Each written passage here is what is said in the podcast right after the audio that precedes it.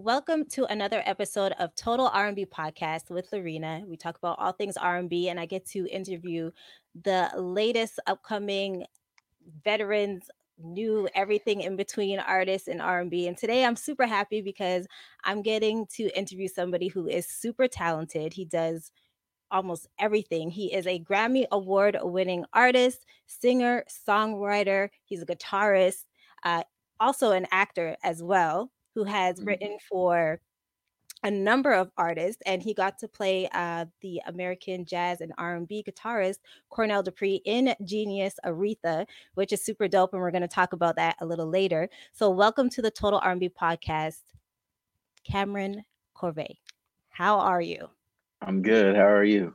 i'm great i'm so happy um, to talk to you i've been following your career i'm going to get into that how i discovered your music and everything and we'll get into that but the first question that I like to ask my guest is if you can recall, not the first time you heard R&B music, but what is your first memory of R&B music?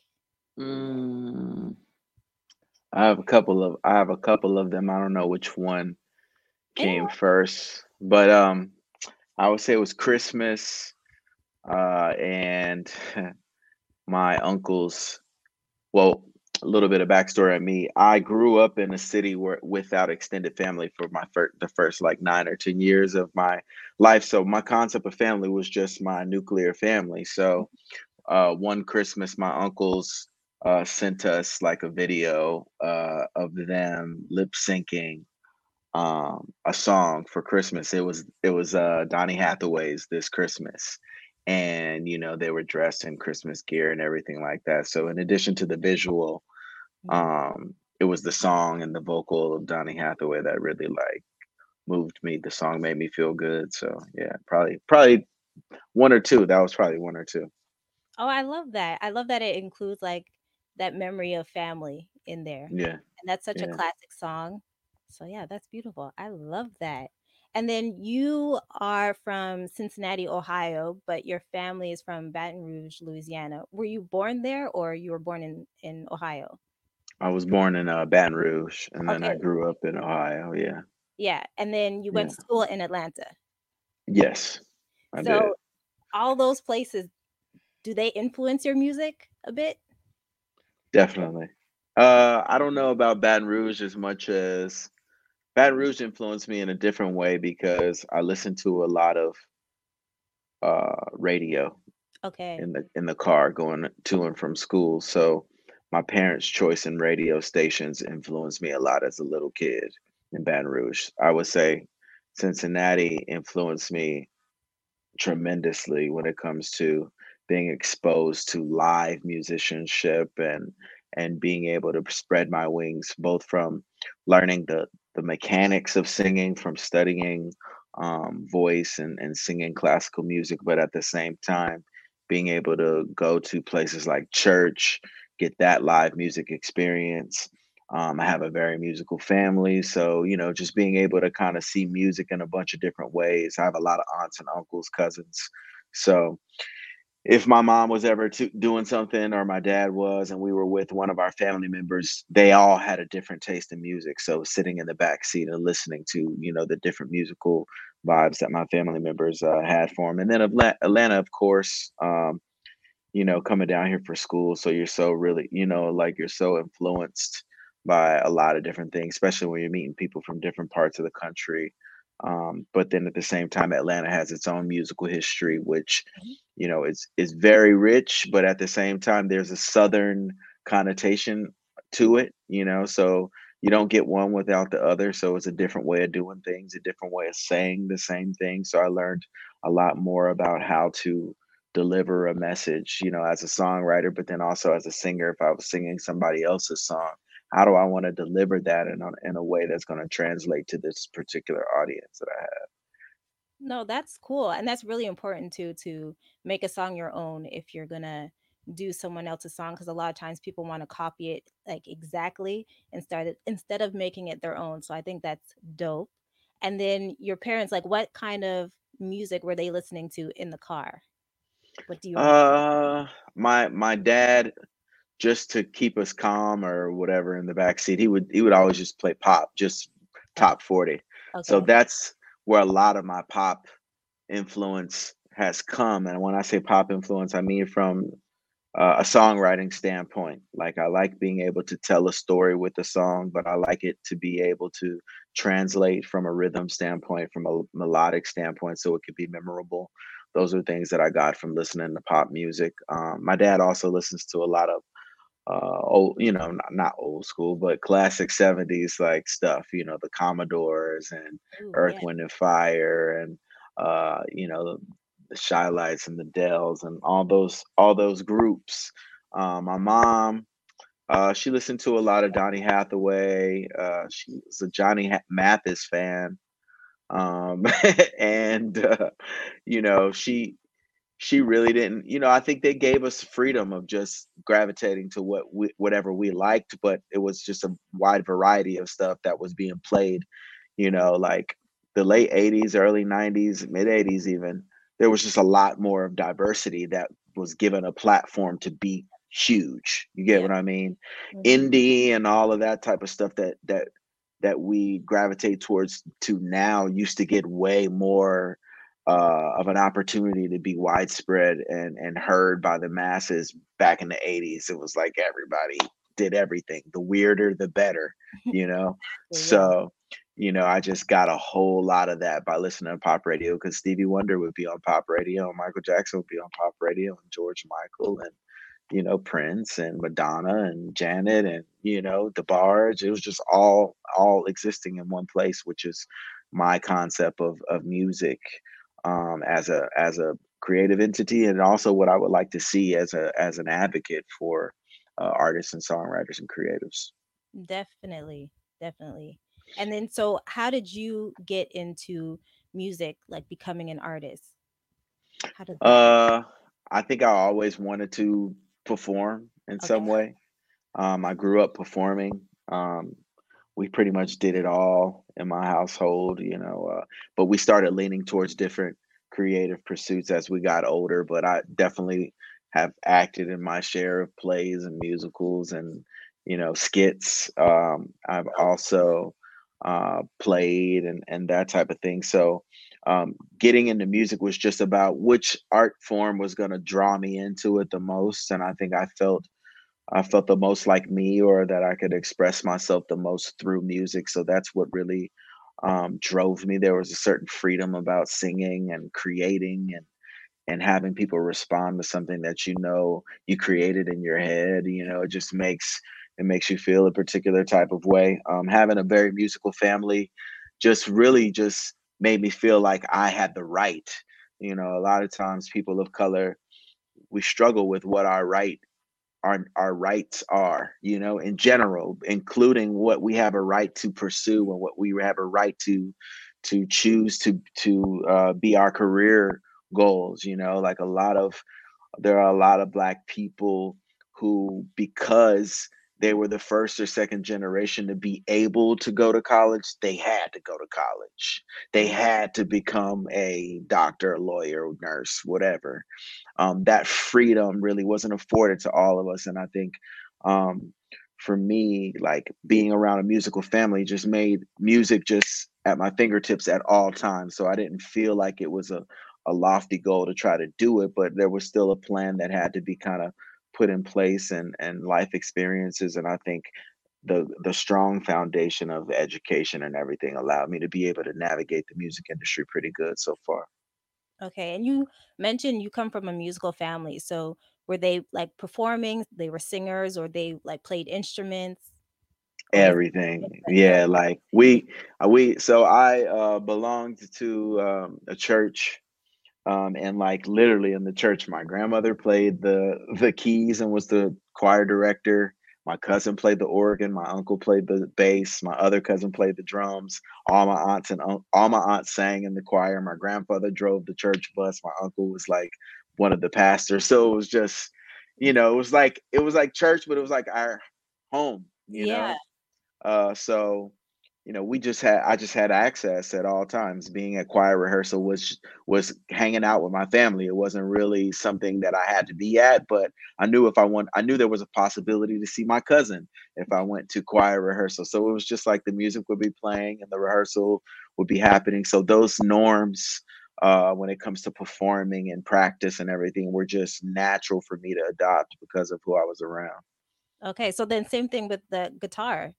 So that probably came natural as well. Yeah, I mean, I taught myself how to play, and and and more or less it was uh, everyone played everything else. Uh, okay. Uh, nobody played, you know, lead guitar or acoustic guitar, which was really the first interest instrument for me. So that was the thing. I'm like, you know, I want to play the acoustic because I don't need an amplifier.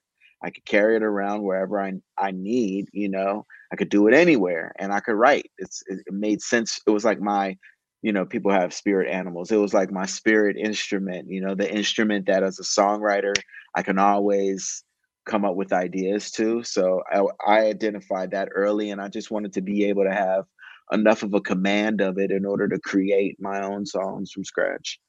Okay. So i'm going to move ahead just a little bit because i discovered your music during the pandemic. So what happened was I love Bryan-Michael Cox. That's one of my favorite producers. So I'm usually, well, back then a lot. I was in Love Zone, which if anybody listening does not know, Bryan would get on Instagram Live and he would DJ, he would play music, but it would start at like super late, like three o'clock in the morning, all the way up until like 6 a.m. Crazy hours, but he would play all this R&B music. And one of the songs that he played, which is now like a Love Zone classic, is "NU" by Kameron Corvet. And mm. he would ask us like to tag you, bring you in the chat, and you would come in and you would speak to us and respond to, you know, what we were saying and how much we love the song and everything. So did you know Bryan before that? Is that someone you worked with before? Yeah, I've, I've known Bryan for quite a while actually. Um, and you know, one of the benefits of being in Atlanta and one of the reasons why I moved down here was just to be able to have a possibility of mixing it up with people who were, uh, you know, doing things, you know, active, you know, in the music community, not just locally, but n- known around the world and everything like that. So you kind of start off coming down here and you're just like, man, I just need to be impressed with every opportunity that I get to perform, and the rest will kind of happen. And it kind of does happen that way, you know. It's harder to stay unattached okay. the longer you go because people want to grab you and bring you into a clique or or that type of thing and which can work and sometimes it cannot work but um Bryan was somebody that I always just used to end up bumping into um and uh as I continued to do music and and continue to grow um the more we were bumping into each other more and more, you know. Um, so we had an opportunity to work. Um, we still do work, but we had been working before that actually on some Usher records and some other projects or whatever the case may be. So um, yeah, you know, I interviewed him for um, like a, I was doing kind of like an Instagram live interview series back in the early part of the pandemic and I interviewed him and he and we were talking about Love Zone and I just I just felt like NU would work, you know. Mm-hmm. Uh, and I didn't know if he would even play it. You know, he's a busy guy. A lot of people, yeah. you know, reach out to him, but I ended up tuning in that night, the first night he played it, and the response just, I mean, for what the pandemic was in 2020 for all of us as an as an artist who was independent and didn't have a deal, you know, the pandemic was really impactful for those people who were like really just out here hustling and grinding. So it represented a moment to still be a, a, an opportunity to still be attached to the world at large musically, even as an independent. So I appreciate um, that opportunity, and I still tune in every now and again. I may yeah. be up and he may be on, and you know it's just cool just to tap in with him and everything like that. But yeah, B Cox is my guy. Well, how does that feel? Because like he didn't play it just once. Like no. he plays it all the time. And then the other day, I I logged in on Twitch to listen to him, and he's like, "We're playing all classics." And of course, he had to play that because that's a love zone classic so to have somebody like that really support your record and support you as an artist like what does that mean to you it means everything because um, people in the music industry they become hollywood you know they they forget that nobody just made themselves hot. Somebody gave you an opportunity and i think they don't understand by and large the concept of paying it forward you know it's social media is free you know we've monetized it we've made it mean something to us but it shouldn't mean so much to us that we aren't willing to support people that we think are talented people that we know are good people and deserve um, and deserve a shot so uh, bryan has always represented a conduit between what's coming and what's already there, you know. And I think he's taken pride in that, and it's just been natural for him. He's always been a always been a stand-up guy, you know. No matter what level you're on, he's the same. He acts the same. So um, it meant a lot for me for somebody of his stature to support me in a public way. Like mm-hmm. he's always thought I was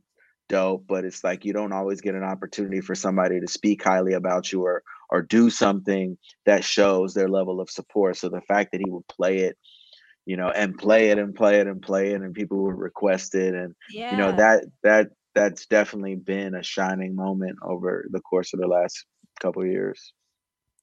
I don't know. to me, it was it was beautiful to see that, and for me to discover new music because I'm from I'm from Montreal. So a lot of times if there's artists in the US or in Atlanta or different things like that, sometimes I don't always, you know, get to hear them or discover them or what have you. So I found during the pandemic, I got to discover a lot of new artists.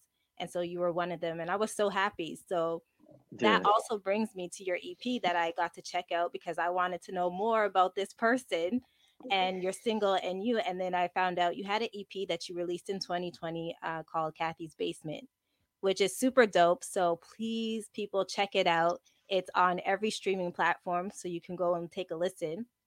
So I wanted to know though, like, what who's what is Kathy's basement? Like where where did that name come from? Um so Kathy is my mom's name and okay. uh during the pandemic, you know, there was that initial fear, you know, of for a lot of people had fears about their loved ones, you know, parents, anybody who was high risk, you mm-hmm. know, for complications for for COVID. So during that time period, Kathy's basement was a project that I had been working on, but I kind of stalled working on it. And uh, NU was like the tester record for that project. And like right when I was like revving up to start doing something with it, the pandemic hit, you know? So I just started being really introspective and thinking about my mom, wondering if I was going to be able to see her again. Um, and I just always wanted to give my mom a basement because we grew up without a basement. And, and it was like, the thing that she always envisioned for uh, our, us in our dream house to have this basement and we'd be able to do whatever we wanted to do at that point. So the concept became you know i'm going to give my mom this virtual basement and and and more than that what i would be doing if we would have had it which would have been having a band and jamming and everything like that. So that's that's where the concept uh, came from. You know, I wanted to give her something, memorialize her in, in some way, you know, give her her flowers musically, um, you know, during that time. So it was a it was a great experience, and I played the guys on that project, the musicians on that project are amazing, amazing musicians. So it represents a good time in the studio that we had where we just got together and, you know, had some had some drinks and and some food and just you know bonded over music one night. So it was cool. Oh, that's dope. Well, that's beautiful, the meaning behind um, the EP. And then who are some of the mus- musicians that you worked with on this? Uh, Daryl Freeman, uh, amazing bass player. Maxwell, Glenn, Glenn Lewis. Uh, shoot, a lot of different folks. Um, amazing, amazing bass player. Um, Little John Roberts, who is a drummer, uh, longtime drummer for Janet Jackson. George Duke, Ne-Yo, Prince. Uh, the list goes on and on and on. Stevie Wonder. Um, that's like my big bro. Um, and then uh, Bruce Robinson is on guitar, guitarist for Fantasia. He's actually um, more on the on the ministerial side of things now, so more on the gospel side of things, and then uh, was kind of everything was kind of overseen by Pierre Medor, who's an amazing producer. He's produced for Usher, produced for Rick Ross. He's produced, I mean, for Mario or Marion. Like you know, uh, he's done a lot of a lot of cool things. A lot of cool things. So we all have known each other. Mm-hmm. You know, and it's like you see each, you see people walking around you bump into them at shows but then getting together and working with them is like a real is a real treat because you know you can just connect. And it's how kind of it's kind of how we connect and thrive. We thrive off of one another you know? Um, so it was it was a good experience and um, i'm looking forward to like getting those guys back in the studio and doing some more stuff. No that would be great because the ep was like really good so I really mm-hmm. enjoyed myself. But I think that happens too when you get together with people and it's just like a really good vibe, like good energy all around. I think that produces just like really good music. You know, yeah. outcome comes out great. And you had mentioned before, like uh, working with Bryan, like doing stuff on on different projects. So I do know that you write for people as well. So who are some people that you've gotten the chance to write for? Uh, I've written for um, gosh, a lot of indies and, and, and some known artists as well, actually. Um, written for Toni Braxton. Um, I've written for Sting and Shaggy. Um, I actually wrote a single and composed a single that what ended up being the start of uh, a relationship between those guys as as artists, but also it created this album called 44876, which was my grand introduction as a songwriter to the music industry. And we the album won a Grammy. It was a great time. Uh, Avery Sunshine, who is uh, indie R&B soul, just amazing, amazing artist. Um, an international artist named Mr. Probz.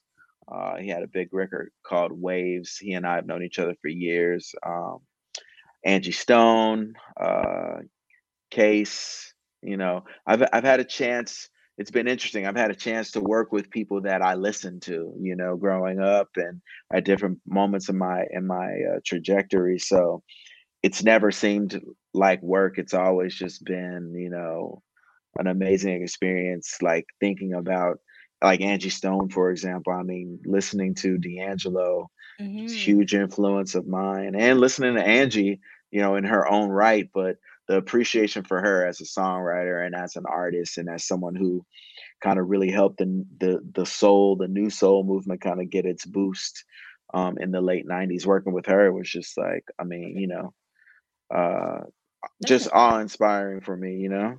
Yeah. But is there somebody that you have haven't worked with that you hope to work with in the future? I mean, that's a good question.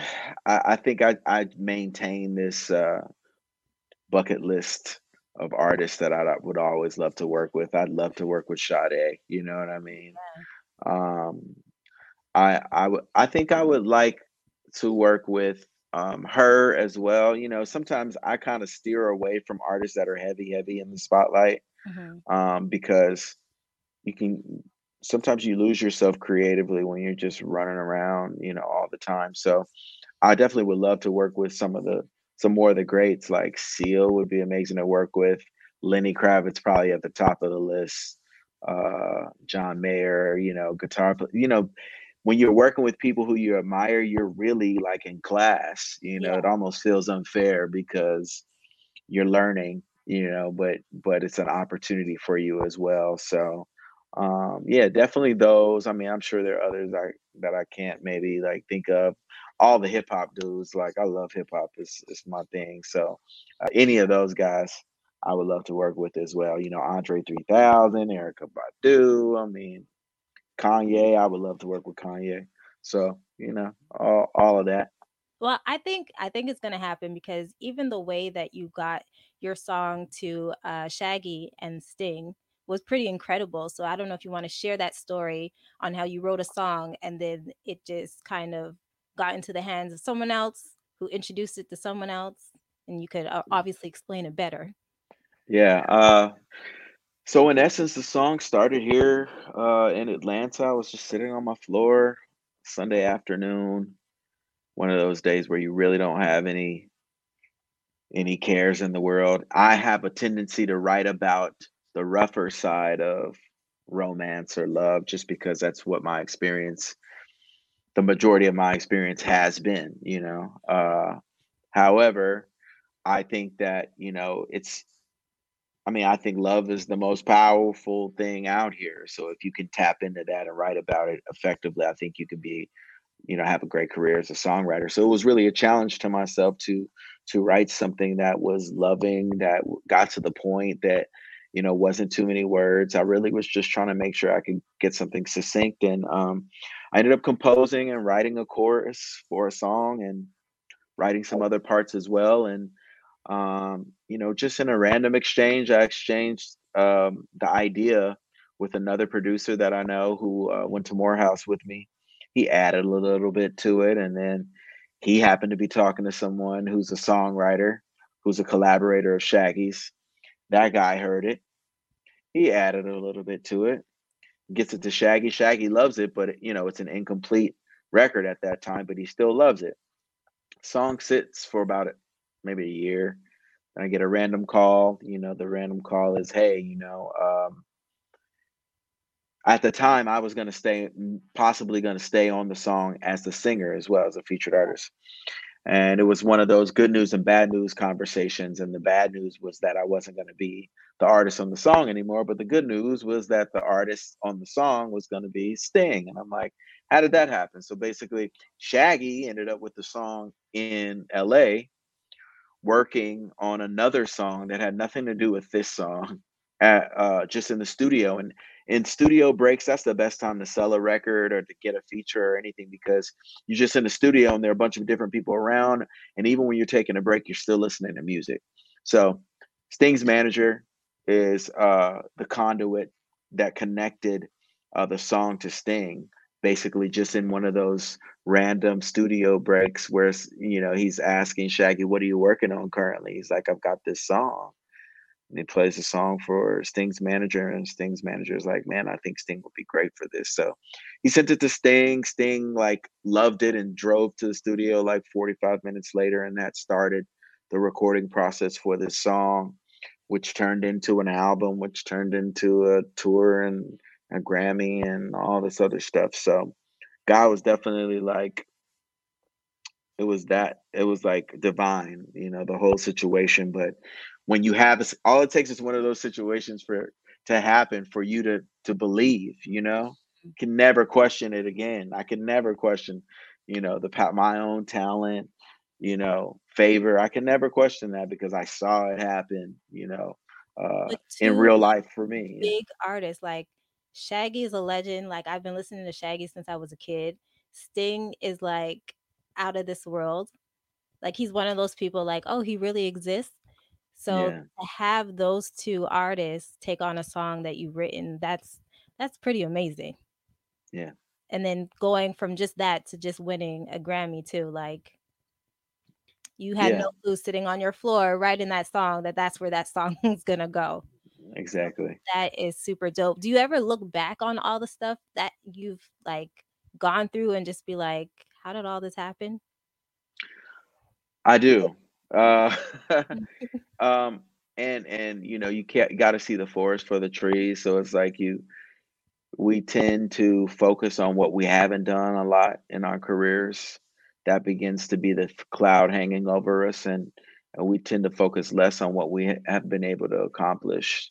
Um, and the the fact remains, you know, uh, from seeing my uncles you know, pantomime a song by Donny Hathaway to all the points in between. Somewhere along the way, everything connected, and I ended up with the ability to to to create something um, from scratch that would, you know, go go the distance. You know, uh, it does not happen all the time. I've definitely written a lot of songs you know but it, it's a testament to the fact that if you continue to do something eh, consistently and you put your all into it every time you know it's going to happen one and two you don't have to feel like you're like you didn't deserve it when it does and that's the other part that's gratifying like i know that i put the work in so when you put the work in you can expect you know something good to happen from it and that feeling just kind of puts you puts gives you gives your soul a little bit of peace and also is a motivating factor to continue doing it you know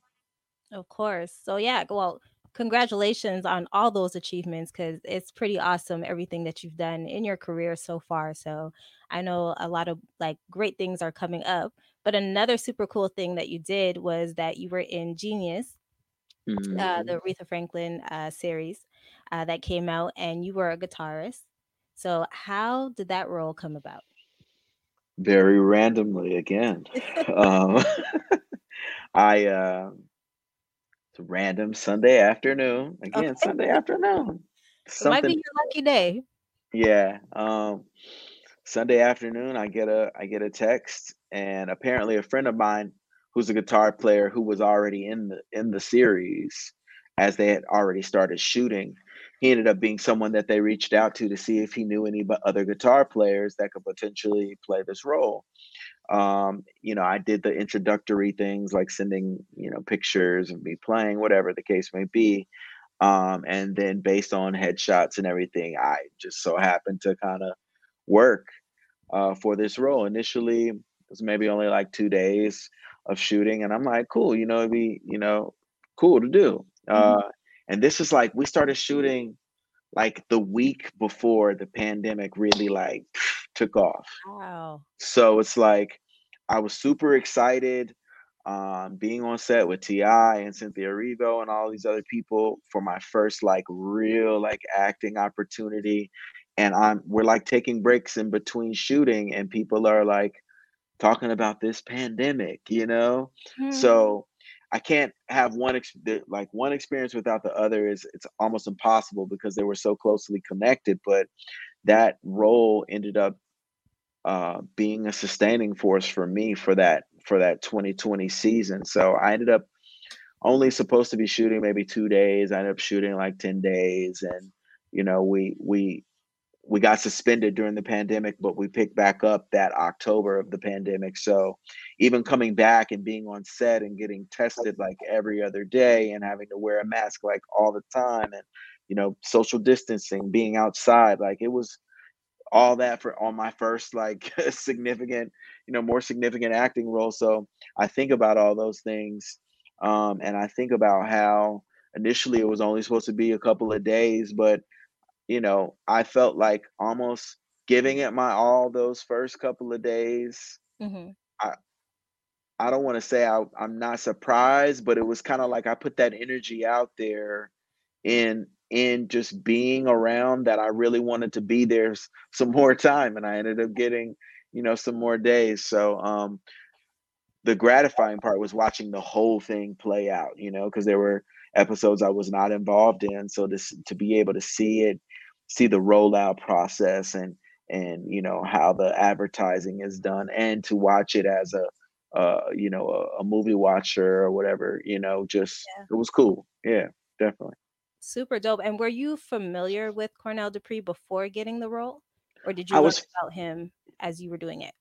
I learned about him more specifically as i was doing the role but the list of artists that he's played for um, from Donny Hathaway to King Curtis to Aretha herself to his own thing. Like there are plenty of songs that Cornell Dupree has been on that I had been listening to for years, but I just didn't know who it was playing the guitar, you know. So um, it was cool to do my research and to to uh, to see moments that we were going to be playing out in real life and to go back and find these moments on YouTube and to see Cornell Dupree in there, you know, from the Amazing Grace documentary that uh, came out on Aretha, that's Cornell Dupree, you know, um, and uh, her when she performed at the Fillmore, there's footage of that as well. So it's like being able to see that and then and and try to just live up to you know something like that is is cool. He's definitely one of the greatest session guitar players that has been involved in R&B for sure. So I was glad to be able to play him. Yeah, definitely. And so from that, what's a what's another role that you would love to play? Do you have anything in mind? Um, I would love to play Prince. Ooh. Yeah. yeah. At some point so cool. I would love to play Prince. I mean, Purple Rain is one of my favorite movies of all time. Um, it's weird, but uh, every now and again, um, there are some physical resemblances sometimes, depending on the picture of the day or whatever the case may be. Um, and uh, I do feel like I could probably embody some of the things. Being a guitar player doesn't doesn't hurt, you know. Being able to sing doesn't hurt. Being able to act doesn't hurt. So uh, I would rather be a guitar, a real guitar player, a real performer who who who tried to execute something like that than anybody else. So I would gladly throw my name in the hat in order to try to make that happen. But of all the roles, I definitely would love to to do that and anything else that that came my way.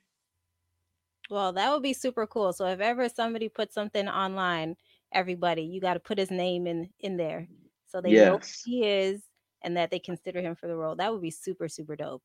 Yeah. Um, I also want to ask you because you did uh, release a single called "Who Hurt Mm-hmm. You" this year. hmm So if you can tell us what that's about, um, and then also to the the cover art because the cover art was really nice too. Um. So I think a lot of times men are usually the culprit, maybe in relationships. If there's if there's not a mutual breakup, I'd say generally speaking, there's a man that's done something, and um, we hear about it a lot, musically and otherwise. But I'm someone who the opposite has happened uh, too. So I just wanted to try to pr- present that perspective, um, not only just as a as a guy, but as a guy in this industry. It's it's very tricky um, to date because depends on what the preconceived notion was before everything started. You know, you Mhm. kind of have to figure out, okay, what does this, who does this person think I really am? What did they think I was when they met me? And then how do I either you know affirm or you know kind of recreate that that uh, perception so it's it's about the aftermath of a relationship when people are always trying to talk about why things broke up and they want to kind of keep themselves on the positive and the other person on the negative so it was just presenting the other side of the story because i know i've fallen short in a couple of situations so uh, uh, being inspired by that and saying hey but wait what about you know what about this? What about you? What about these situations? So um, the artwork um, it's a play on like fairy tale gone wrong you know the the prince in the storyline you know who whose heart is kind of waxed cold if you will so there's a lot of symbolism in there there's a purple heart uh in there that represents a couple of different things purple obviously color wise um, but eh, you know, even even a Purple Heart, you get that in in the states. You get that in war when you're wounded. You know, so love is war, that type of thing. Um, uh, there's a lot of other symbolism in there as well that that go that will lend itself to later releases. But um, yeah, that was kind of the the overall gist was kind of like fairy tale prince. You know, that story kind of gone gone wrong, if you will.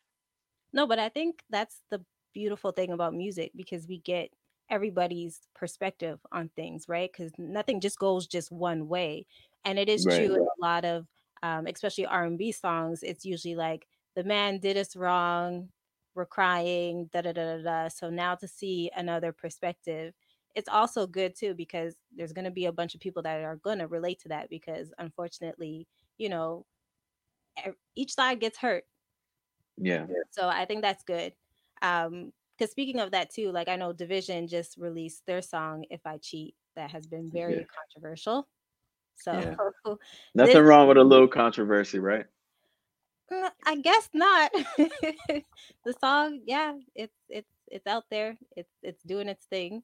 Um, but yeah, so you get to just see different perspectives, which I think is really important. So even you know with your with your single that you have out now that everybody could go and stream So I think that's super cool. And so the Purple Heart, is this going to be a theme within like the new music that you're going to be putting out or you can't say? I don't know that it would be a a theme. I do think that that part of like moving forward and growth is acknowledging your own tendencies. hmm You know, some of us get so used to being hurt that we kind of create a situation for us to be hurt in so hmm that we can, because we thrive in some way when we're hurt. So for me, I can't say that there hasn't been some self sabotage involved in my own personal, you know, romantic exploits or whatever the case may be but it's just a feeling that i know well. It's a feeling i identify with. It's a feeling that's produced results as a musician but it doesn't leave you feeling fulfilled as a person. So i think you know understanding that life is really about responding to adversity and love and and relationships that's a it's a microcosm of life you know? So responding to it means you're going to get hurt you know but it doesn't mean that you know you you lose um, just because you've you've been hurt. So i wouldn't say that the purple heart itself is a reoccurring thing. I think i'm always trying to pay homage to the influence that that prince has been on on me. So if there's a way to incorporate it somewhere so people know like you know this is who he's following this is these are the people who artistically he's aspiring to be you know, in line within the lineage of uh, artistically. So yeah, Okay. And so then what is next? What can we look forward to besides the single now that we should be streaming, but yeah, what's next yes. Kameron? uh, you know, I've been really toying around with uh, social media in some creative ways. I want to kind of use it more as a platform to distribute new music instead of all of the streaming platforms because you know if you listen to spotify and i listen to apple music we still come together commonly and watch things on instagram. Hmm so if something is available on instagram and that's your source or tiktok is the source uh, for the distribution then you kind of keep everybody from going to their separate you know listening sh- streaming sources and you keep them all in one place. So I'm going to be toying around with releasing some shorter songs via that platform, those platforms, but at the same time, still uh, working on releasing new music. I've been working on a project for the last few years. It's an acoustic project, so um, yeah, I uh, I'm excited about it. But you know, sometimes as an artist, you get really in your own head. You want things to be completely perfect. You know, if if you cough at 8 a.m., then all of a sudden, oh no, I can't record today because I don't feel well. And it's like, bro, come on now. Like let's let's let's cut the excuses out. Let's let's focus and everything like that. So I'm running around doing a lot of different things and writing can be great, but you have to like put on a different brain almost in order to visualize speaking on the behalf of this 18 year old female artist versus this. 34 year old male artist. You get what I mean? So it can be taxing emotionally and you just feel drained sometimes. Plus I do a lot of performing as well. So I think some some of the personal material is taking a backseat, but um it's really more so been understanding what the songs mean, you know. You can write a song as a great craftsman of songs, But delivering those songs still requires a certain intimacy you know, still requires a little bit of time to get to know the record so that when you say this line, you say it exactly the way you want people to to understand it, you know? So, more music for sure, more content definitely. Okay. Uh, yeah, so all of the Well, I above. can't wait for the acoustic album. So I'm looking forward to that and everything else you have coming out because I think it's really cool for you to um, be using your social media platform to release music because I know a lot of different artists are trying to figure it out too. Because even with streaming platforms, they don't always pay the best as well. We've gotten to see that within the last two years that information has come out. So yeah, that would be really interesting. So I'm gonna definitely be following to see, you know, how things are being rolled out and how everything goes because I think a lot's changing again as always.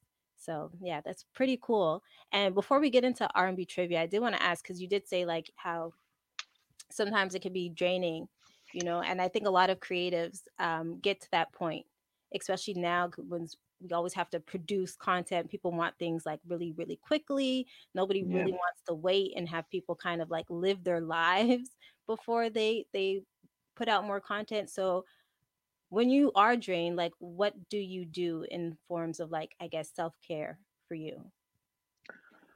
For me, what I'm realizing currently is I got to get out the house, first of all.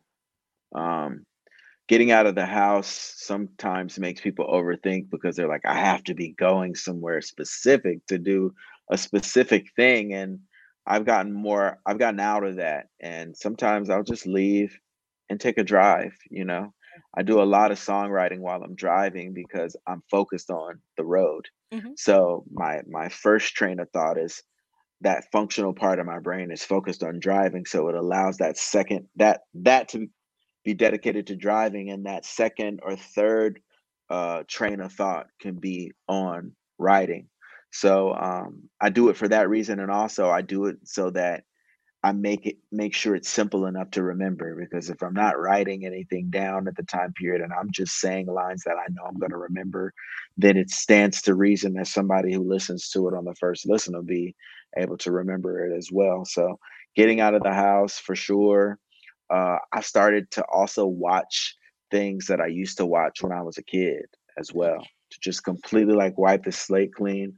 Mhm. I'll watch, you know, a whole bunch of Pixar cartoons, you know, old school TV shows, just different things like that, and totally like take myself out of this uh out of this this I don't know what you want to call it, this time frame, if you will, and take myself to another time frame by just I might watch Goonies or something, you know what I mean? And just by watching Goonies, it may be something that one of the characters says, and maybe one of the songs that's being played in the movie that I never heard or didn't remember hearing before. It could be anything, and that'll just inspire me to, to work. No, that's good. And that's the second time I heard that. I'm going back to like your childhood shows and stuff that you used to watch. So I think that's a sign that's something I'm gonna have to do. But yeah, that is the second time I heard that. So yeah, that's that's cool. So if you're ready, we're gonna get into some R&B trivia. Don't be nervous. I have six questions for you, right. and we'll see how well you do.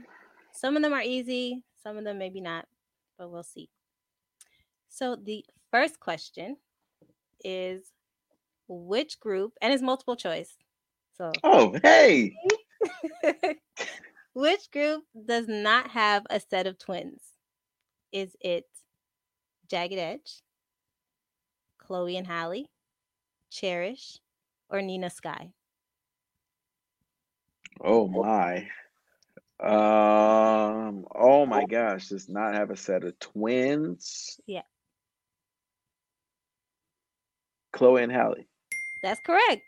Yeah. Look at that. You got the first one right off the bat. Okay. Second question. Which R&B female singer starred in the movies Fighting Temptation and Austin Powers Goldmember? Is it Alicia Keys, Mariah Carey, Faith Evans, or Beyonce? Beyonce. That's correct. All right. Question three. Uh, the singer from Atlanta is known for her hits Goodies and One Two Step. Is it Keri Hilson, Monica, Ciara, or Nivea? I would say Ciara. Correct.